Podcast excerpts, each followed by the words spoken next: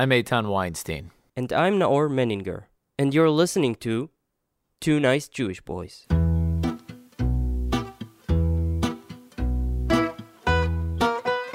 Reading through a list of Achinoam Nini's performances, you can't help but be taken aback by the sheer magnitude of her career. Carnegie Hall, Olympia in Paris, the Colosseum in Rome, just to name a few. From humble beginnings, Nini, or Noa as she is known outside of Israel, has conquered the world with her music.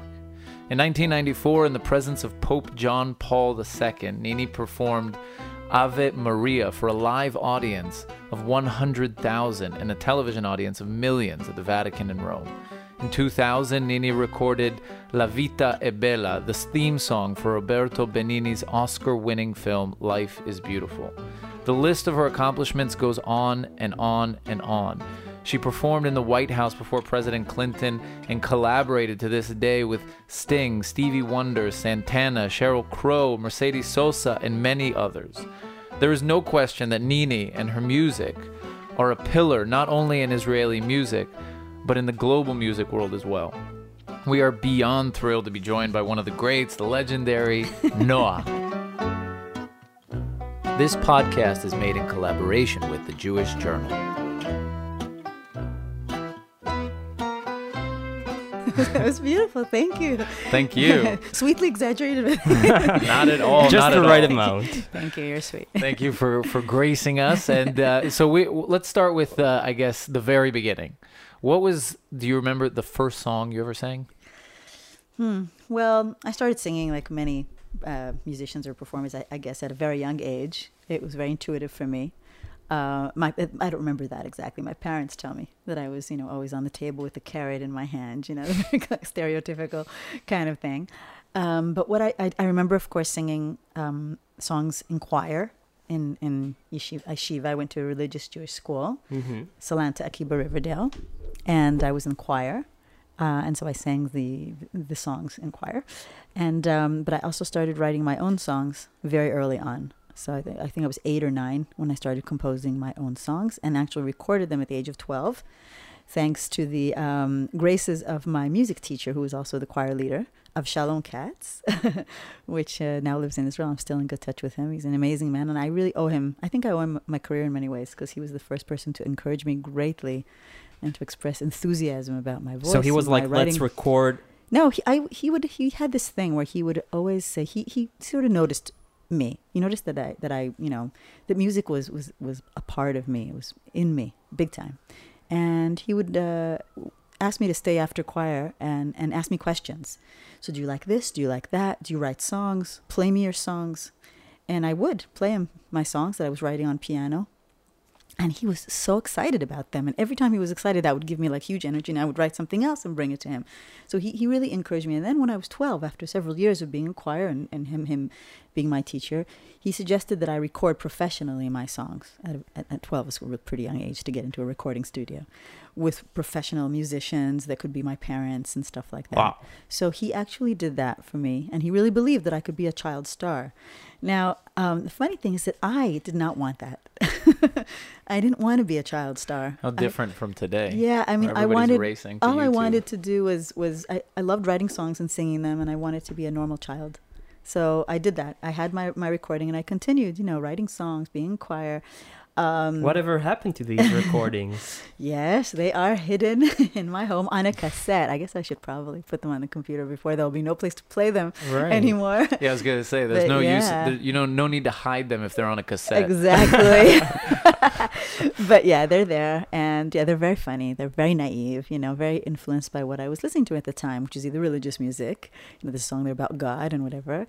Uh, there's a song about cockroaches. As I was really, I mean, cockroaches were a dominant part of my life. I was obsessed with cockroaches and terrified of them. And New York was full of cockroaches, the Bronx, where I grew up. So I, t- I, I tell a story about a cockroach as if he's, you know, a person coming to New York and dealing with, you know, the hardships Very of life. Kafkaesque. Very Kafkaesque, definitely. Yeah, I, I, I realized later on. And, uh, you know, and like kitschy love songs. This sounded like the stuff I, that was on the radio. Um, I was also very influenced by Broadway. I'm a huge Broadway fan. Wow. um, to this day. And so there was a lot of tunes, some like show tunes kind of thing.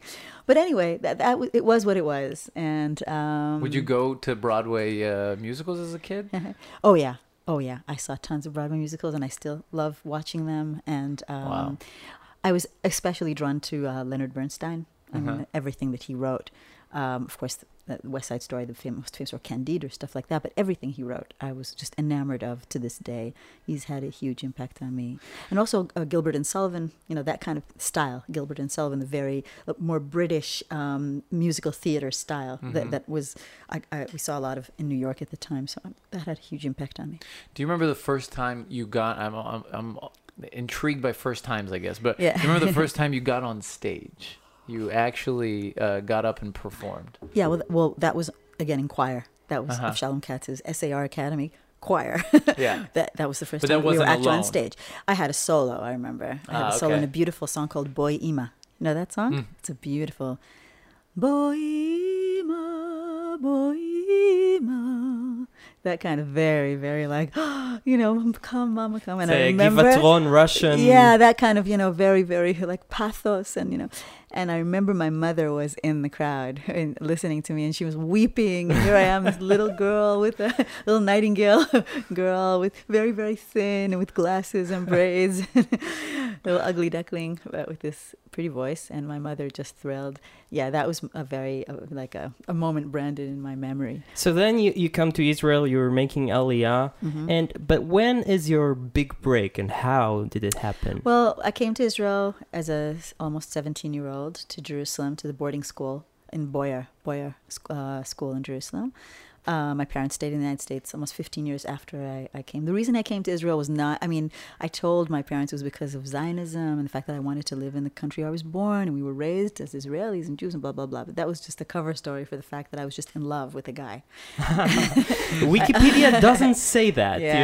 you know? Well, Wikipedia, don't, don't rely on them too much. um, um, so yes, I met a, a young man in a summer vacation, on a summer vacation. Uh, he was a soldier, uh, Katzin, and I was on a hiking trip of Cheval HaGanat HaTeva here in Israel, and that was it. I was so I fell in love with, with him big time. I mean, as in totally bezuzu, and all I could think about was how to come back to Israel and be with him. Um, and uh, so I made this plan w with my parents. I told them that I really wanted to make Aliyah, blah blah blah, and I was in the Tzofim in New York, and I did Bagruyot in New York as much as I needed to to get into Yud Aleph. And mm-hmm. got accepted to this really good school. I had good grades. Fortunately, that helped me a lot. And um, and then I found myself with, with my boyfriend. He was studying medicine in Jerusalem. He was already had finished the army by then, and seven years older than I am. And so I was, they had no idea. They knew that there was a guy somewhere, but they had no idea that that was like the major, major drive of this whole operation. Um, they had no choice but to let me go because I was so determined. I would just not take no for an answer. If they would say no, I would leave. Just leave home. Um, so and I, what happened with that romance? Was it a marriage to this day? Wow. I'm married to that guy. He's the father of my three children. The kind and of stories you don't hear too often no, anymore. It's really quite yeah. insane. I was expecting you to say, ah, we broke no, up in a month. No, we did and... not. We stayed together. We got married when I was twenty-one, and I started having children when I was thirty, and we have three beautiful ones, and he's a fantastic doctor, and we're still very much in love with each other, believe it or not. Wow. He's a doctor. That's the most important he's a doctor, thing for so your my, parents. My mother is relaxed. Okay, at least he's a doctor. You know, the Yemenites and Polish, it's all the same thing. Apropos uh, uh, Yemenites, you know, I wanted to ask you about that, because before we go, go back to your big break, because it seems that Yemenite Jews, I don't know how much American Jews, Jewry, how much they know about the history of Yemenite Judaism here in Israel, but it seems that music is intertwined with mm-hmm. that community. I think that many American Jews actually do know quite a yeah. lot about the um, propensity between Ameri uh, Yemenite Jews and the musical phenomenon because of several characters, maybe first and foremost Shoshana Damari, which mm-hmm. was such an outstanding character in classic Israeli folk music, and then Ofra Haza, which yes. was, you know, really made her way and got made her way to many hearts around the world and in American Jewry as well, and um and, and and many others, and I'm part of the many others, you know. And also there's Inbal, the the Inbal theater, and Sarah Levitanai. Inbal dance and music theater um, um, had world renown at a certain point. Sarah Levitanai worked with Martha Graham and worked with some of the most um, prevalent uh, directors of modern dance or creators of modern dance in the world, Alvin Ailey, et cetera. And she made quite a name for herself. And she was exact. She brought the beauty, the sinuous and and, and, and passionate beauty um, and depths of um, of Jewish Yemenite culture to the stage. Is music forefront. A big part of that culture? Oh, yes. She wrote she wrote songs. I actually met her before she passed away, an amazing woman, and I had a chance to work with her and sing with her when I was in my early twenties. And she was an incredible character that had a huge impact uh, internationally. So so from between her and Shoshana and Ofra and, and, and many, today you find a lot. I mean, uh, me me also, even though I don't put the Yemenite Jewish music at the forefront of my creative process. I do right. it occasionally, but it's not my thing. I'm more of a Joni Mitchell than of a, than of a Sarah Levitanai. But um, if you look at, at today, there's Yemen blues, that's and yep. Ravid Kaalani is all over and people love it. And there's Awa, you know, those three Yemenite girls, which are, you know, all getting to a lot of recognition, and they're really great. And yeah, there's more and more of it because it's it's really cool, it's wonderful. And so I think people are get, getting more and more exposed to it. I wonder, though, if the American community, because when the American Jewish community looks at Jews, I think they split them into like Ashkenazi, Sephardi. Sephardi yeah. They don't. I don't know how much they are aware they know about of the like other adults, you know, the, yeah. exactly. Mm-hmm. But let's let's let's talk back. Let's yeah. get back to the, the the big break. You you came to Israel at age seventeen. Yeah. Okay, and then you served in the for army. This guy. You, well, you... yeah, for love, for love. Any, I don't think you do anything really significant in your life if love is, of some sort is not involved. But uh, yes, and then I, I, I went to Lahaka Tzva'it, you know, the Israel Defense Forces musical units, or whatever mm-hmm. you want to call them. Americans would probably be able to associate with the U S O kind of thing. Like there used to be some just entertainment within the military, and Israel has a very glorious tradition of um, of army bands. Mm-hmm. A lot of the greatest hits of, of, of Israeli music, you know, from the sixties and seventies came from the army bands. Anyway, I was in such a band of, of the, the Northern Command, Pikud Tzafon, Lahakat Pikud Tzafon, the Northern Command Army Band. and uh, yeah, yeah, it was two years of, um, I learned a lot. Definitely during the army, worked very hard. It was uh, quite. You know quite, by now to go that you want to be a musician. You know, it's funny. I, I, I you're asking if did I know at the time? Um, intuitively, probably yes, but cerebrally, I was still where my father wanted me to be, which is an academic. You know, my father dreamt that I would be an academic, as I told you. I, I, I was very good at school, and you know, it was it was very clear that I could continue to almost any college or university that I wanted to. And my father himself is a P H D in, in chemical engineering. He's a very educated man, and he really wanted me to continue in that vein. Um, so he pushed, and I, you know, tried to be a good girl. And so I would say, yeah, I love music, but I'm gonna go, you know, I'm gonna go get a degree in something. And I remember a friend of mine in, in the band told, at one point when I told him that, told me, "You nuts? What are you crazy?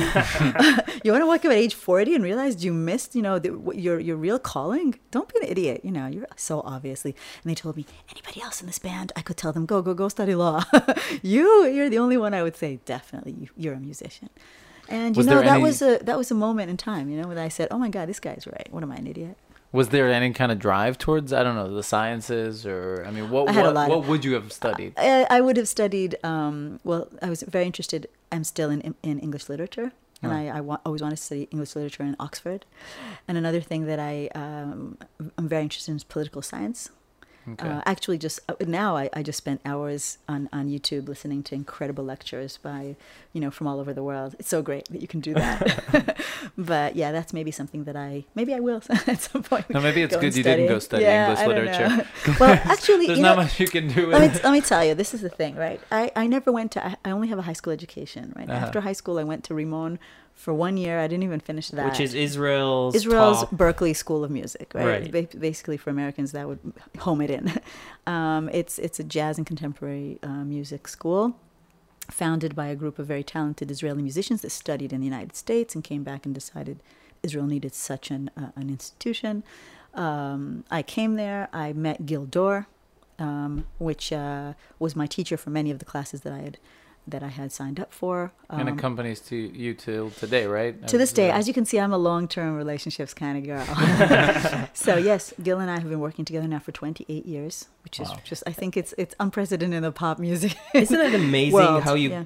meet someone in your life? God only knows how that happens and why. That, but I'll tell you, this it's first of all, it's amazing, and it's, you know, maybe it's fate, goral, you know, we say, or whatever.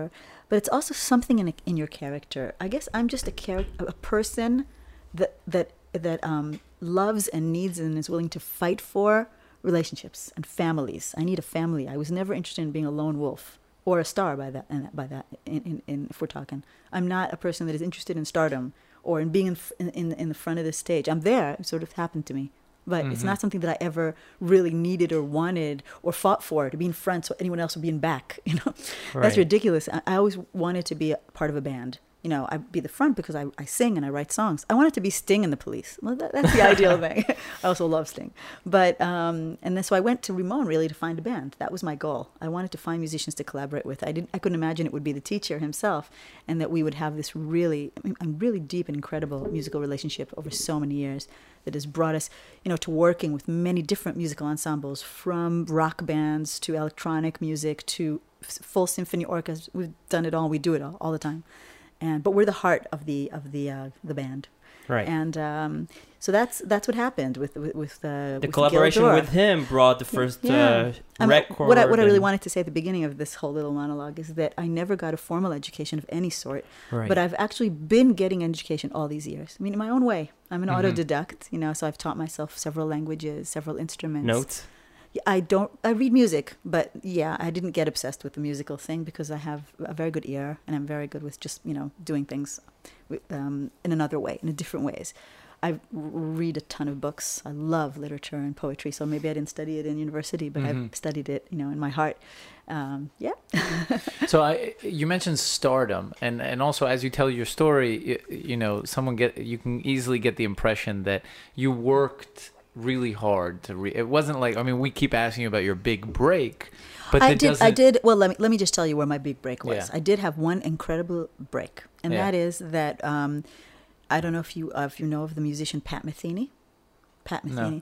No. Wow, that's so sad that you don't know who he is. I'm sorry for you, but it's not too late. You can go and seek him out. Well, Pat Metheny is uh, an incredible jazz guitarist, uh-huh. um, one in his generation, really re- American? reinvented, very American, from Missouri, reinvented the guitar, um, the jazz guitar, hugely famous, is won a ton of Grammys, maybe more than I think any other jazz musician ever, and um, amazing. Such a hero for all musicians everywhere. I mean, musicians who are really into like music, composition, playing, and, and so yeah. Pat Metheny. He's okay, so Pat Metheny um, uh, produced my first international album. To say that that is a miracle is an understatement. It's such a Cinderella story for a girl from a Yemenite Jewish girl from the Bronx living in Israel that would even be noticed by somebody like that and have a chance to work with him and his incredible musicians. How did it and happen? Have an album. It happened because Gil Dor met Pat first at Berkeley School when they were students together many, many years ago. Um, and then when Pat came to play concerts in Israel, the Rimon School would often invite musicians to Rimon to do work workshops just to meet the students. And many jazz musicians especially would love to do that, you know, because because I always say the greater the talent, the more the humility.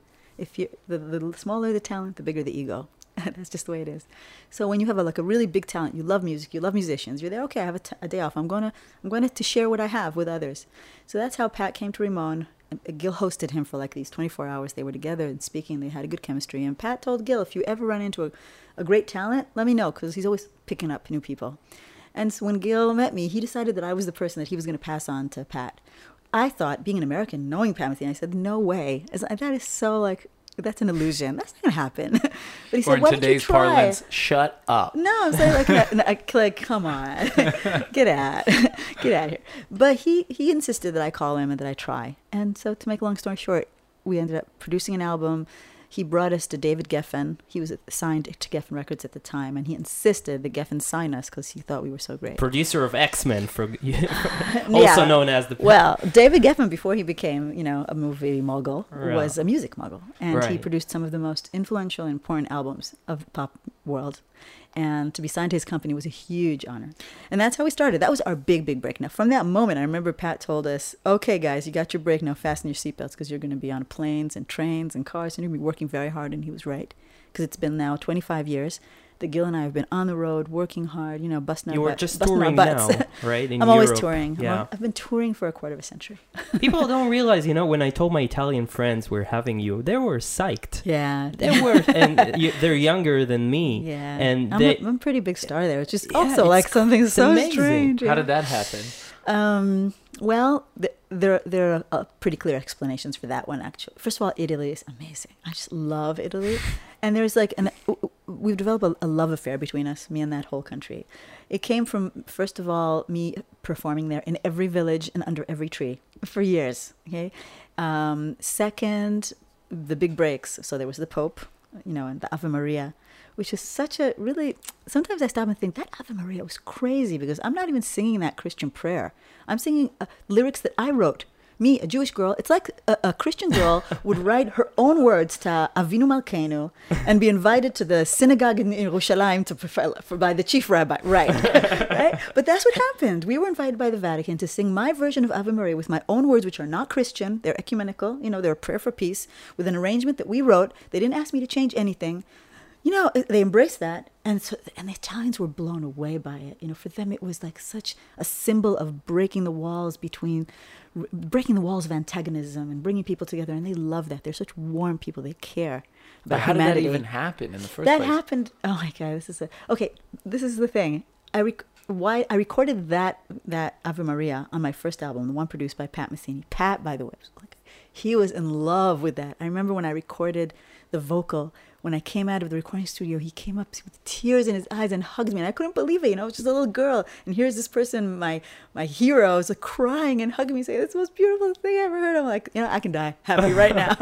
Anyway, that was on the album. The guy who was doing the musical direction of the Vatican event, yeah, was a Pat Metheny fan. So he was just browsing in Rome through the record store. And he said, oh, my God, new Pat Metheny album? This is not Pat Metheny. Who's this girl? And he looked around and said, Ave Maria. I said, ah, oh, perfect. That's how it happened. Wow. wow. And they called us up and they told us, and they told, and they, when they invited us, my manager told me, oh, this is, I don't think this is serious. This looks like some spammy thing. And I told him, are you sure? Check it. And so he checked and I said, oh my God, this is serious. You know, we're going to the Vatican. You thought it was a, a we thought it was a joke. Email? No, it, it, we thought it was spam before there was such a thing as spam. Yeah. It wasn't even an email. I think it was a fax. I don't know. It was just before the, all of that. So what did the Pope say? Did he like the performance? Yeah, th- this Pope was an amazing Pope. I performed for him fifteen times after that. And really? Then I performed for Pope Benedict and for Pope right. Francis now several times. I've performed for, and I'm going to meet the Pope again in, in late September. The Vatican has a thing with me. Yeah. It's a You're really, like, I don't know. It's just a thing. Uh, so between that, between that there. and the Roberto Benigni song, mm-hmm. which became a huge hit. I mean, there's we no must one... clear this one up because yeah. in the beginning, you know, in my consciousness, yeah. the song was in the film. Right. But when I researched, I, I found out that you recorded it like Let me ex- a year. I'll tell you. Now I will so tell you the whole story. It's so confusing. It's interesting to tell. You know, it's, you know it, it's interesting for whoever likes that kind of stuff. So the movie came out with a song, with a soundtrack written by Nicola Piovani. There was no song. There were musical themes. It's a musical soundtrack. There were no theme songs. Okay. Um, it won the Oscar, it won the Grammy, it won everything. It, uh, no, it won the Oscar for the soundtrack and the Oscar for the film and everything. Yeah. And, and it was a big bonanza.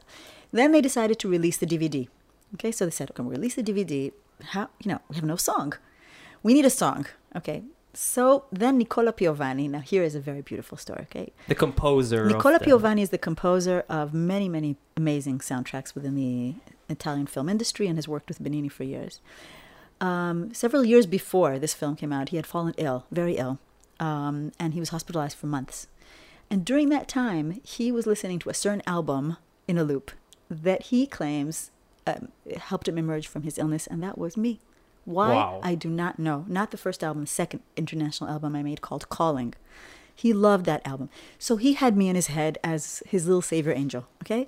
So then when they asked, who should we approach about this soundtrack? He said, well, look, I love Noa.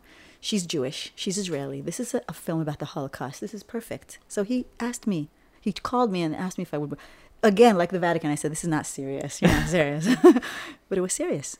So then he told me, I want you to write lyrics to the main theme. Okay, the main theme you will not know because it's not what I wrote lyrics to. But that's what he insisted that I write lyrics to. And I told him, listen, Nicola, this is nice, but that's not the song. The song is the other theme. And we argued about this. And I till this day, I don't know how I had the balls to argue with this guy. Again, much my elder, very famous, Oscar Award winner. And here I am arguing with him at the risk that he might tell me to fuck off. Excuse my language. Yeah. You know? So, and I, but I was so sure. And he thanks me to this day because I was right. That this one, the da, da, da, da, da, da, and not the one that he wanted, is the one that was a song. So I told him, just let me, I'll create the song. I'll take the theme and create a song, which I did together with Gil Dor. And we wrote lyrics in English and Hebrew. And we, and we recorded it in, in Israel. And we sent it to them. And they just adored it. They loved it. I remember Benigni calling me up in his funny accent and saying, Noa, que bello, Noa, que bello. Yeah, que parole. What lyrics. He loved them. He, till this day, he really loves it.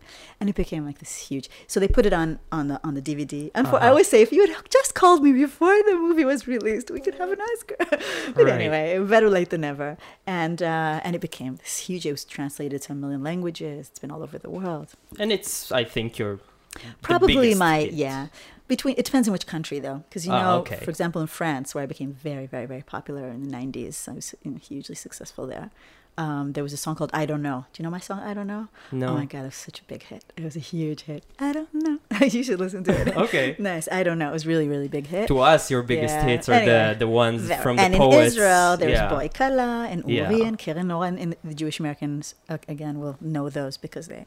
A spillover from Israel. Uri, Uri, by the way, is one of my big hits around the world, which is crazy because it's a, it's a ballad in Hebrew. Yeah, people just adore non-Jews, non-Hebrew speakers. They just connect to it. They learn it phonetically. They sing it.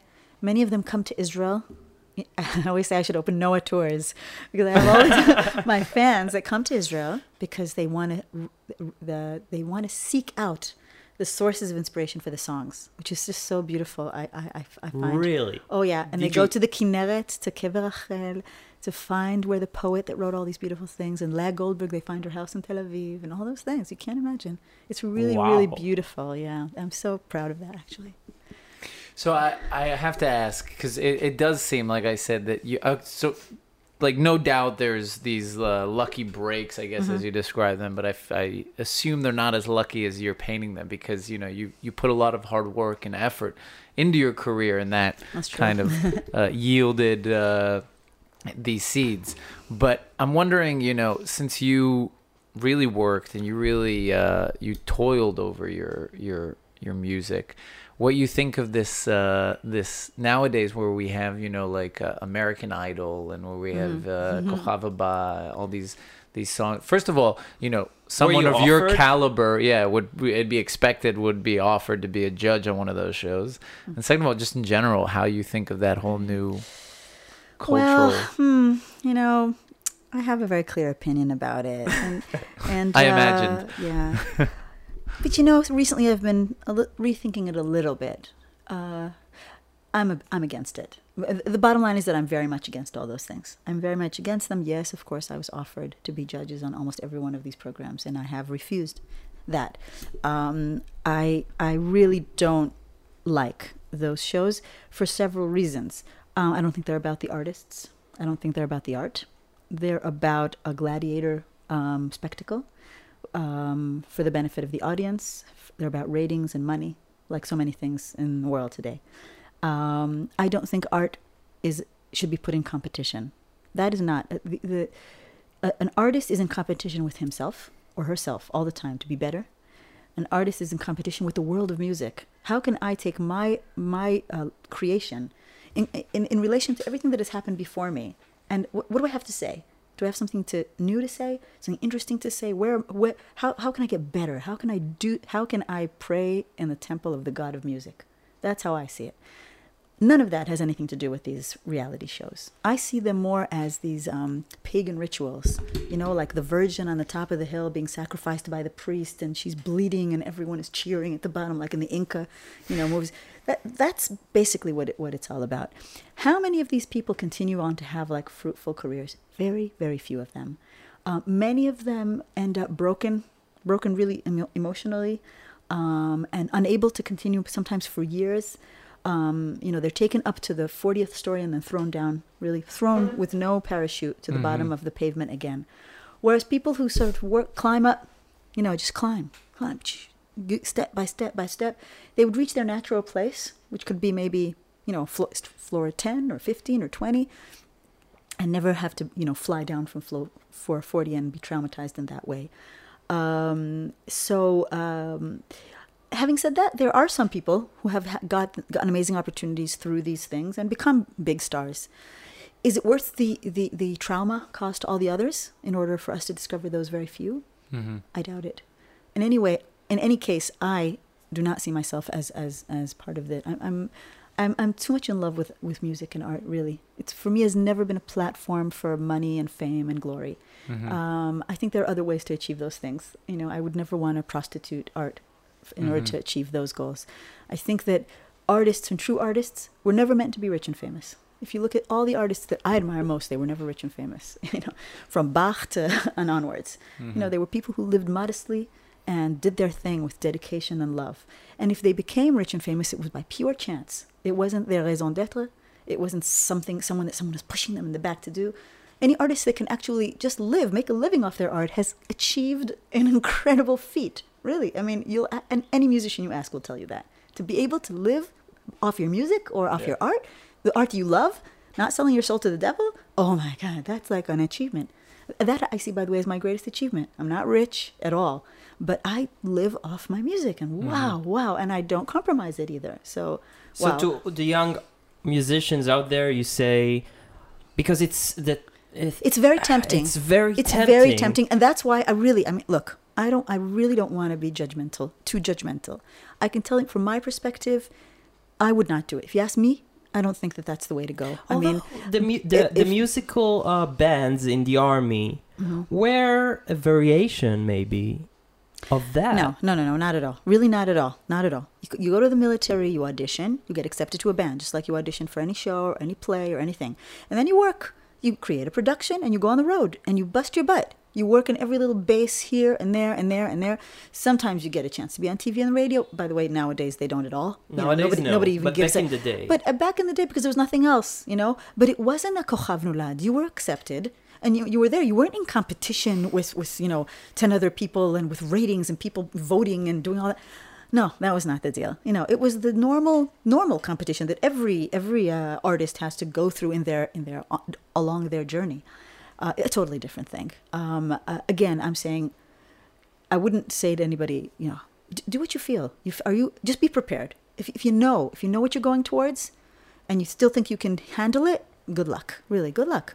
But don't go blindly, like not knowing what the process is, what the price you might pay is, um, what it might do to you emotionally. If you can prepare yourself for that, and you're willing to pay that price and take the chance that it might catapult you to the next level, and to which next level? Because I'm saying, for, if you're a songwriter, for example, a sort of Joni Mitchell kind of person, you know, that kind of platform is not going to encourage that kind of thing. It's going to encourage you to be Celine Dion. That's what they're looking for.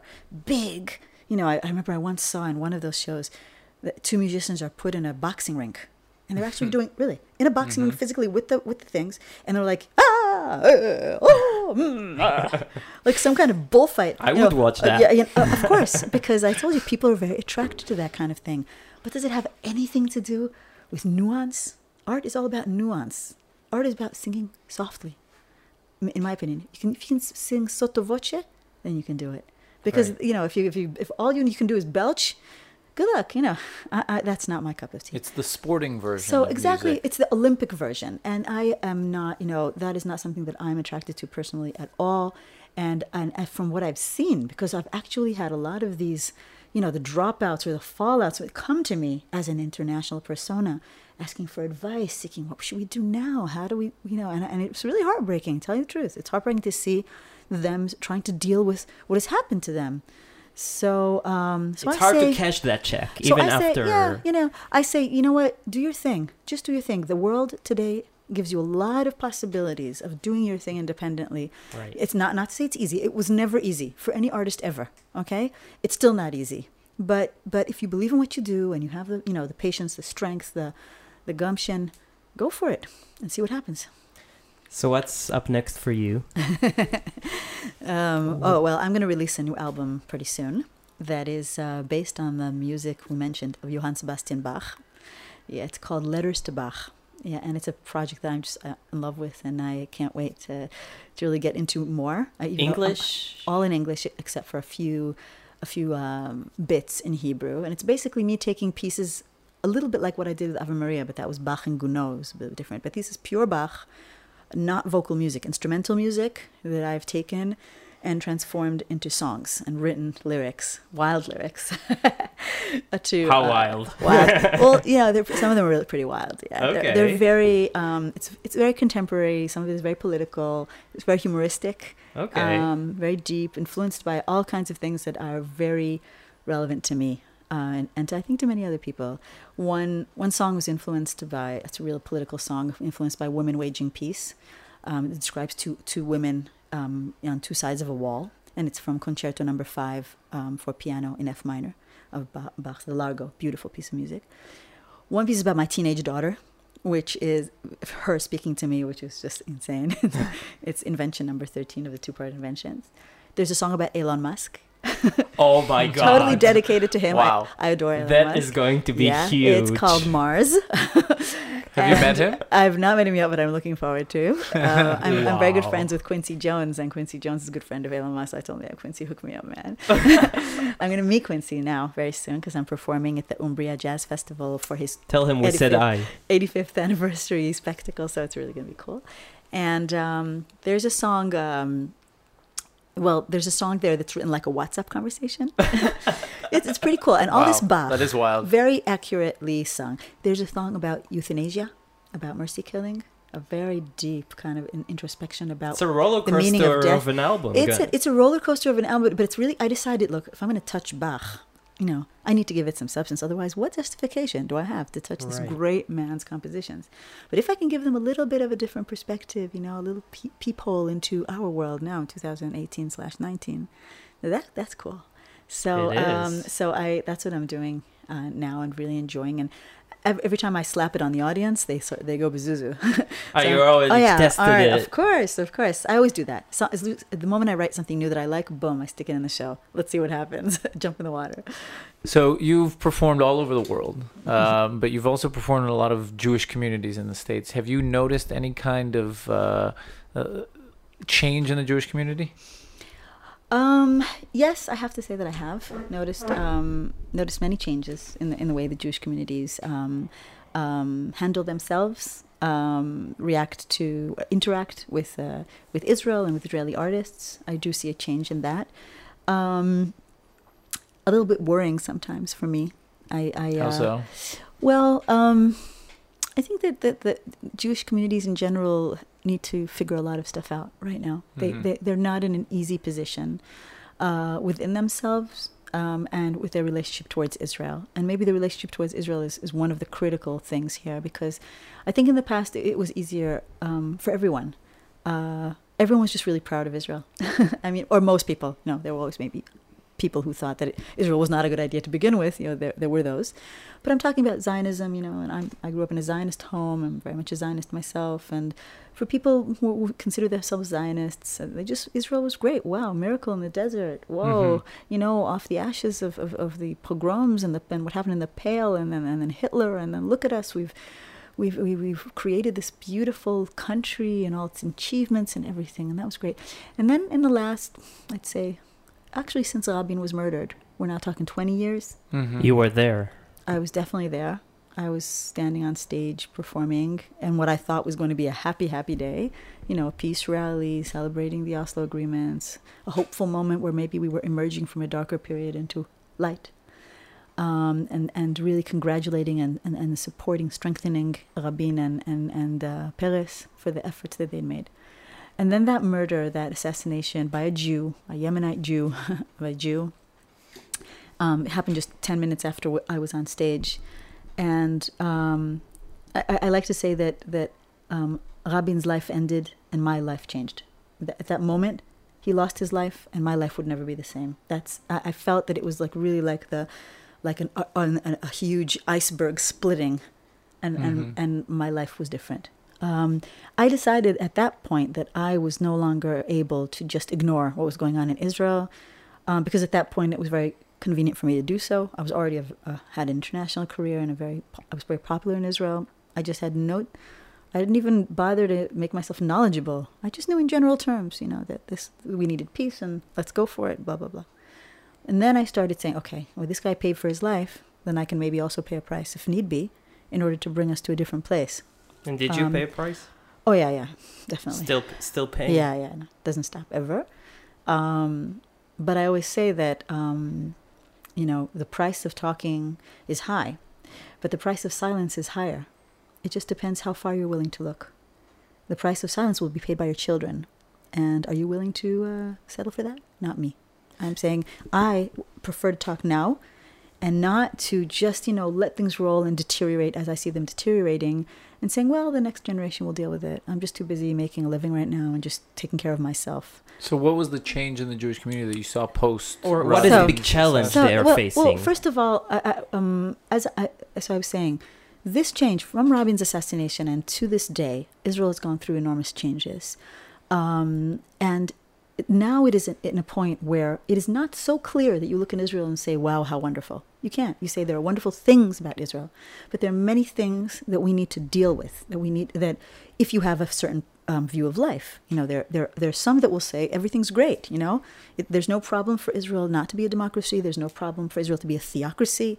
There's no problem for Israel to, you know, to not reach out to, to be, you know, to, for the occupation to continue. Um, we don't really care about human rights or equal rights or all of that stuff. We care about it in America, right? And this is a place which really is difficult for me to see. American Jews will fight, you know, with all their might for those things to be achieved in their country. So they will have a democracy, that they will, a liberal democracy where they can do whatever they want, everything will be free, you know, and they can live, because Jews need um, a free democracy in order to thrive. They can't, you know, throughout history, in every place where there was, you know, racism, then the Jews were the first victims. But then they're willing to let it slide in Israel. Why is beyond me. I mean, why it's okay for them to see all the things that they would never put up with at home happen in Israel is for me a big problem. Um, Israel, Jewish, Jewish Americans will be extremely critical of an American president. Trump, for example. I'm sure that not all American Jews support Trump. Maybe a large, a large number of them do not. But they will not be able to deal with anyone within the de- democratic state of Israel criticizing the Israeli prime minister. That is a no-no. You can criticize, they can criticize their own president, but Israelis can't criticize our prime you really minister. Do you really feel that American Jewry is, is wary of criticizing uh, oh, Benjamin yes. Netanyahu? Oh, yes. Really? Yes. The large majority of American Jewry and, and, and international Jewry, not only American, we're talking about the Jewish diaspora, mm-hmm. at this point in time is saluting Benjamin Netanyahu. A f- the, the small minority that I'm part of will, will be thinking differently. I sit on the board of the New Israel Fund. Okay, I'm a board member of the New Israel Fund and I'm very proud to be. The New Israel Fund is basically saying, you know, we're pro-Israel, we believe in Israel, we're Zionists. I mean, a large part of the New Israel Fund, the people who sit on the board and run that operation are just like me, Zionists who think that that there, that certain things happening in Israel are endangering the state of Israel and that we should be reaching out in order to amend those things and that we should be strengthening civil society, strengthening human rights, and making Israel the kind of place that we can all be proud of. That's what the New Israel Fund is doing. There is support for that in Jewish diaspora, but it is very minor and compared to the very, you know, um, um, strict, conservative, saluting the boss yeah. kind of attitude that I see most of the time. You don't think, though, that there is any legitimacy to the to the idea that, like, some that the fact that American Jewry, I mean, you're you're. a bit different. You're very different in the sense that you lived here your whole life and you're you have Israeli roots, but the fact long time American Jewry living in the States and and kind of trying to dictate Israeli policy, you don't see it's not dictating issue at all. First of all, I lived a large part of my life in the United States, yeah. so I was very I've experienced the Jewish American um, vibe and the way that their sense of community, which by the way on the large part is just beautiful. I have to say that I felt much more comfortable with my Judaism in the United States than I do in Israel. In Israel, I take my Judaism for granted. It's part of my identity, but I'm not interested in taking part in anything religious Jewish because that is connected here in this country to something oppressive, to something um, strangling, to um, something that is forced upon me, and I don't want that. I mean, in my opinion, in Israel, state and church or state and synagogue should be separated for the st- sake of state and for the sake of synagogue. In the United States, of course, it's a totally different story. It's a matter of choice.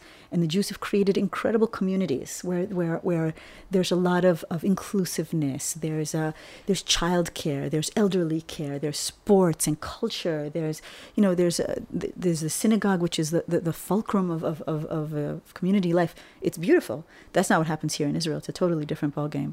Um, I think that... that um, But I, can, I, I don't say, understand why they can't be pro-B B if they feel like it. They I can. Mean. No, but I'm not talking about those that are pro-B B because they agree with everything he's doing. I'm talking about those that are pro-B B sort of automatically. They don't even look because they say that's what we have to do. We have to support what Israel is doing no matter what. Even though if Bibi, if a Bibi like look-alike were president here, we would not agree with the kind of things that he's doing. Do you understand?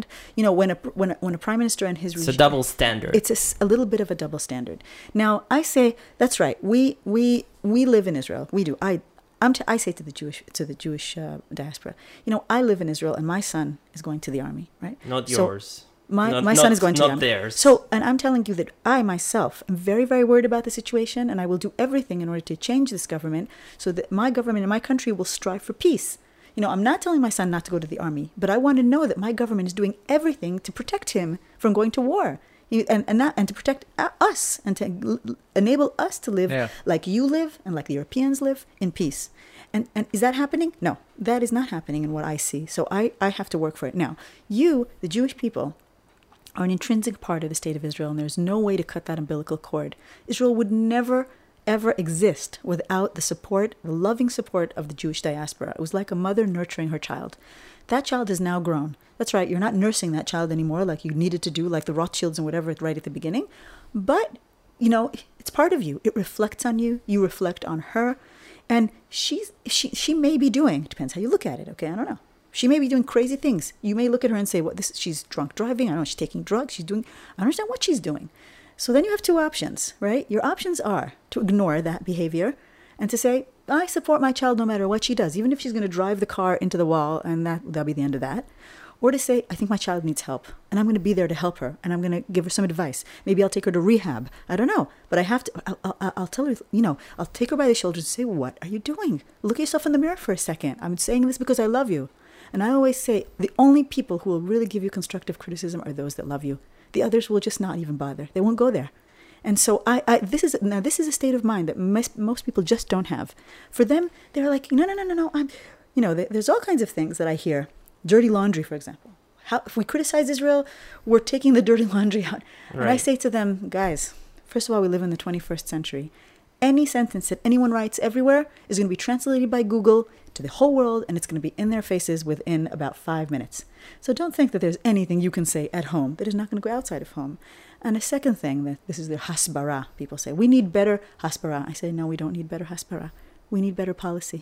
When Israel's policy will be conducive to, to, to, to anything positive, believe me, the world's going to be there. And what is the proof? Rabin. When Rabin was making peace in Israel, the amount of pos- positivity towards Israel was huge. And I know, because I was already famous at the time, already traveling internationally, feeling the incredible vibe that there was towards Israel. So when Israel... But here many people died. What do you mean? During the Rabin administration, the second one, many pe- there, there was war practically. There was an intifada. Intifada. But when Rabin decided to say, enough of this, this is this is not going to work. How much? How many bones can we crack? That's what he, what he was saying at the beginning. Let's let's break their legs. And then he said, okay, okay, okay, no, wait a second. I have to start talking to these people. When he started talking to the Palestinians, and when there wasn't a, even the feeling that things were going to change here, the amount of positive energy flowing towards this country was huge. So I say to the people that say, the world is against us, everyone hates us, you know, anti-Semitism, no, no, no, no. Anti-Semitism is like a virus in the body. Any virus that exists in your body will be depressed or repressed if you behave in a certain way. If you stand naked in the cold for about a week, you'll probably catch the flu, but that virus was there all the time. Same with anti-Semitism as I see it. If you help anti-Semitism, it'll come out there. If you don't, it'll be in its rightful place, which is way down low. And I think that it's Israel's responsibility to understand that, you know, I think Israel has a, a, a special position in the world. It's not just another country. It's a very small country, which gets an incredible amount of attention. Why? I mean, how? Why? I really think that it's because of the Jewish people, the Bible, the effect of all those, those stories. Some people say because of anti-Semitism. Maybe because of anti-Semitism. I don't see it that way. That's my personal opinion. Mm-hmm. I, I really do think that people, and, and why do I say this? You know, I'm very famous in Italy. I, and I try to understand, why are all these Italians so interested in peace? They really are. They're interested in peace coming to the Middle East. They really want it to come. They work for it. They create festivals. They do. Why? Because there's a feeling that if peace can come to Jerusalem, like if Jerusalem, the city of peace, can live in peace, if the people of the Bible, the people of the book, the light upon nations, whatever those self-declared things, but that have infiltrated into the mentalities of many people, if they can figure that out, there's there's hope for humanity. It's such an important thing that we figure out our issue here and that we manage to bring peace. The light that will shine from this place will be huge. And I, I don't think that we even understand. Not only do we have responsibility towards our own citizens and our own children, but really towards so many people in the world which are looking up to us. And that really pains me to see that it's going in such a negative direction, and that the Jews, rather than, you know, we all know that throughout history, the Jews were always there for the human rights uh, movements, for everyone. They were standing alongside every single movement which fought for, for people to be free, to be equal. They were always there until it comes to Israel, to ourselves.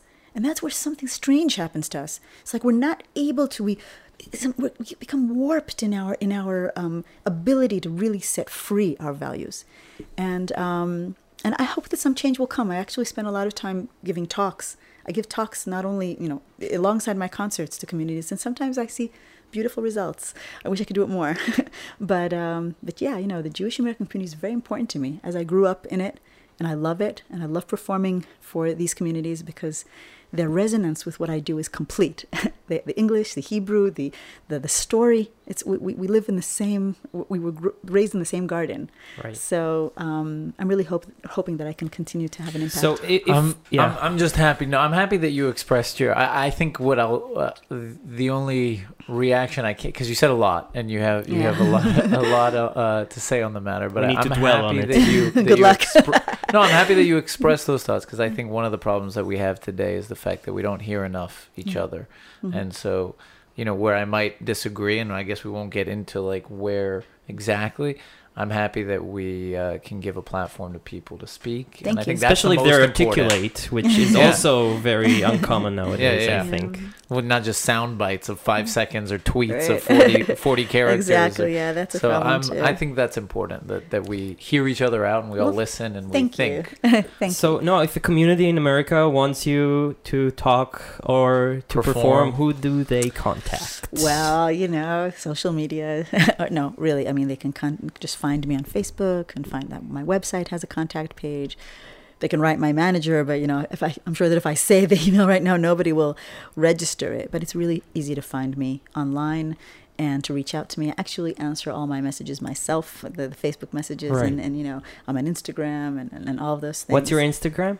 Noa underscore Nini. Amazing. So I'll put links yeah, to all of, of sure. these and, things. And and Facebook, it's Noa and then Achinoam Nini in parenthesis because of that, the duality of that name. But really welcome to join me on any of these media yeah. and reach out to us and um, on LinkedIn, all, all those things. And there are shows in, in, on the website.